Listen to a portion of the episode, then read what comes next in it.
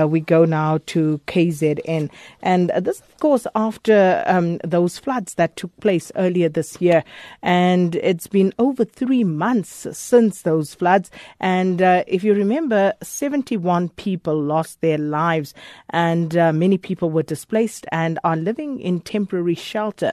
Now, National Treasury allocated over 150 million rand relief um, to assist the victims and their families. Our SABC SABC uh, TV reporter Linda Mgobozi actually visited those temporary shelters where the flood victims were housed. And here is what uh, some of them had to say about what has happened since the floods. Eh usizo esilicelayo aliphumeleli abafikayo bayafika babheke bahambe We need help. We have called for the ward councillor on numerous occasions, and the one time he came, he told us that there's nothing he can do. He says he's still looking for a place to relocate us to. awekho kwesinye isikhathi libambe lithi liyeza lingafiki eh kuthe ngelinye ilanga lafika lafika lathi alikho into enayo elingayenza They first suggested that we rebuild where the floods washed away our homes. We dismissed that suggestion because it's not safe. The second place they suggested is also not safe and is next to a river.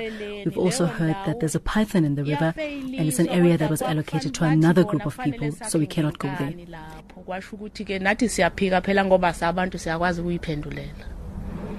Eyesibili indawo lapha enzansi abantu basitholele yona indawo enobungozi eh indawo ebonakala njengendawo emamanzi eyihlabathi futhi nenyoka iyabikwa futhi khona nengwenya ziyabikwa. Ngaphezulu kunabantu abebakhiswa khona. Manje sakhiswa endaweni yabo futhi abantu banako ukukhuluma. La ngasekudleni They do help us a lot with food.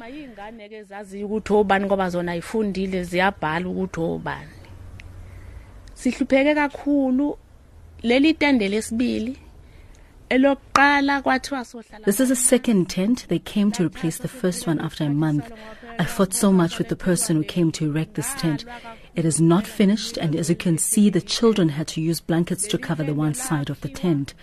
I stay with children. They get sick, and I'm also sick. ligugile lingcolile liyawa ngihlala nezingane la izingane ziyagula nami ngiyagula sicela usizo sicela asinike indawo yokuhlala izindlu We are asking for help. We ask for houses. We cannot even freely take a bath here. Men bath outside and they can only bath at night. I sometimes ask them to leave so the women can be free.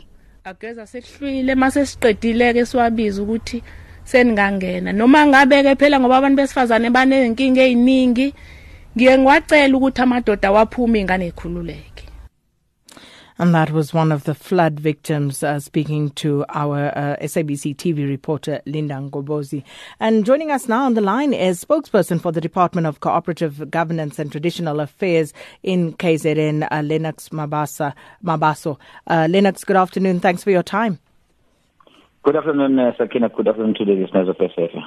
So, I'm not sure if uh, you could clearly hear what uh, one of the victims had to say there, and perhaps just your reaction uh, to the sentiment expressed by her. Well, uh, I need to start by giving a, prop- a proper context. Uh, the, the, the incident that happened, it happened in April uh, this year, which is about uh, two months back, I mean three months ago.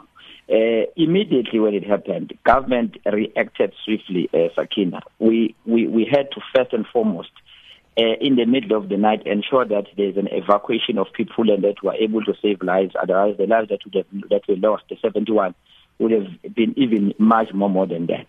Uh, secondly, we had to offer first-line support to all the victims uh, of this incident. We then had to move to the short-term interventions uh, which was the declaration of the disaster and the beginning of the mop-up operations. There were over two, two, 2,500 people that were displaced. Uh, and uh, a lot of work has been done to ensure that the people are assisted. we have been able to ensure that many children go back to school, many people are able to be assisted to, to continue with their lives as normal. Many of them have also been supported, especially if the houses were partially damaged and, and all of that. We do still have some of the uh, victims uh, of this disaster that are still in, in, in housed in, in, in emergency, you know, uh, shelters.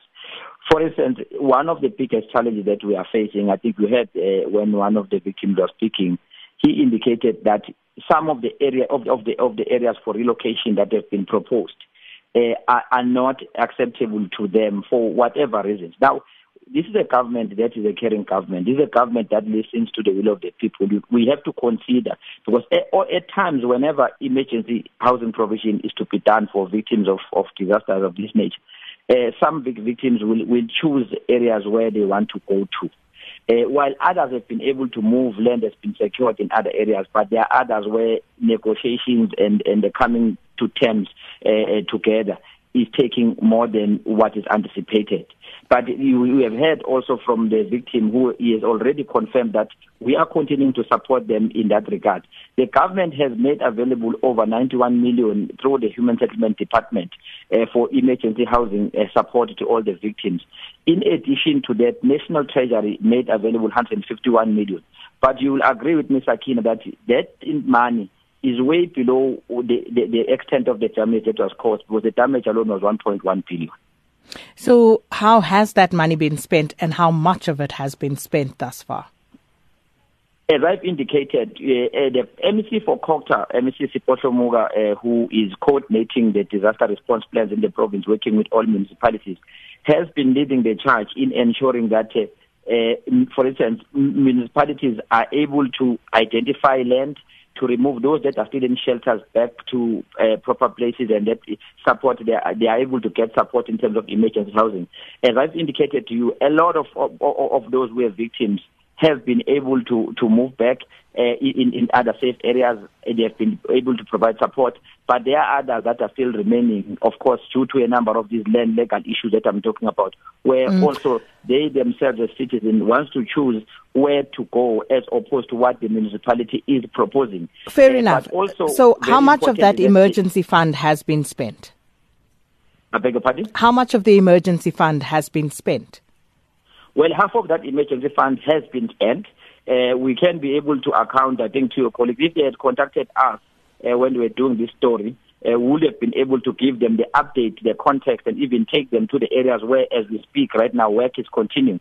You know the many uh, road infrastructure that was damaged in in, in Amanzimtoti and so forth. If you go there, you will see that there's work being done. I think the main challenge is that uh, you, the, the right to reply was not uh, properly offered to us so that we can be able to to to to, brief, to give the proper perspective.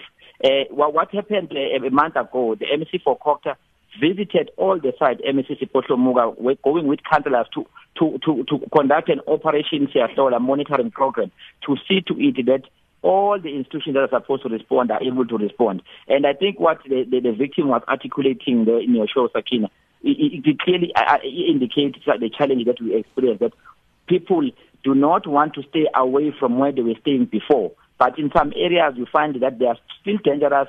There's a possibility of the flood line. Uh, they may need to be moved further than where they were before uh, for safety reasons, but some will refuse. But we, we continue to engage and hopefully that at some point we'll be able to find a, suitable land that is preferable to them uh, because the options, as she has indicated, the victim, that has been put, which about two options, uh, have not been acceptable to the community. But we, we will continue to support them with all their immediate needs while also hoping to ensure that we are able to find a long-term solution in terms of where they want to be relocated. It continues to work in progress, but the many, the, the, the number was too many, many than what uh, the number of the people that are still in shelters. But even if it's one or two people, we want them to go back uh, to decent places uh, where they can continue with their lives. Mr. Mabaso, it's three months on. You've spent half the budget. So um, evidently this cannot go on indefinitely. So have you put any time frames in place to ensure that you are actually able to address this issue um, once and for all? Well, uh, you you will also remember that the the, the, the, the allocation that we received from Treasury, I think it was about a month ago when they announced. So, and uh, you know, when you're dealing with an issue like constructing a house, Uh, we, we, are moving with a sense of agency. Uh, uh, we are quite experienced in circumstances like this.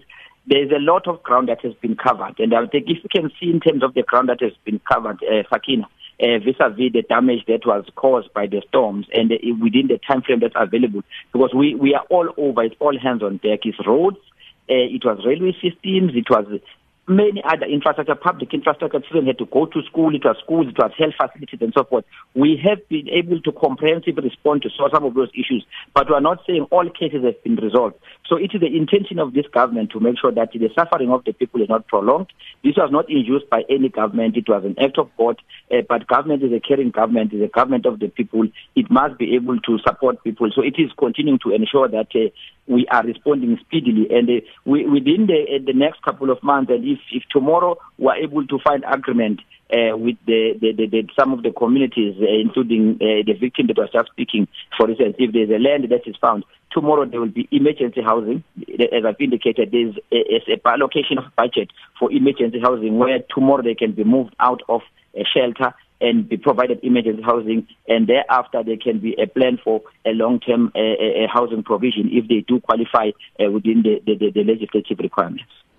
Um, Mr. Babasa, we're going to have to leave it there, and uh, hopefully we'll speak again at a later stage because, just in terms of the plan, um, yes, the long-term plan, but if you've already spent half that budget, uh, uh, 150 million rand allocated from Treasury, and then um, another allocation from the Department of Human Settlements, if half of that has already been spent, one would imagine on uh, that temporary shelter and how much that is costing the department all in itself, then surely you've got to arrest the situation sh- uh, sooner rather than later because uh, that means it's another three months before those allocations run out and then what? Uh, so hopefully we'll follow up further on this particular matter.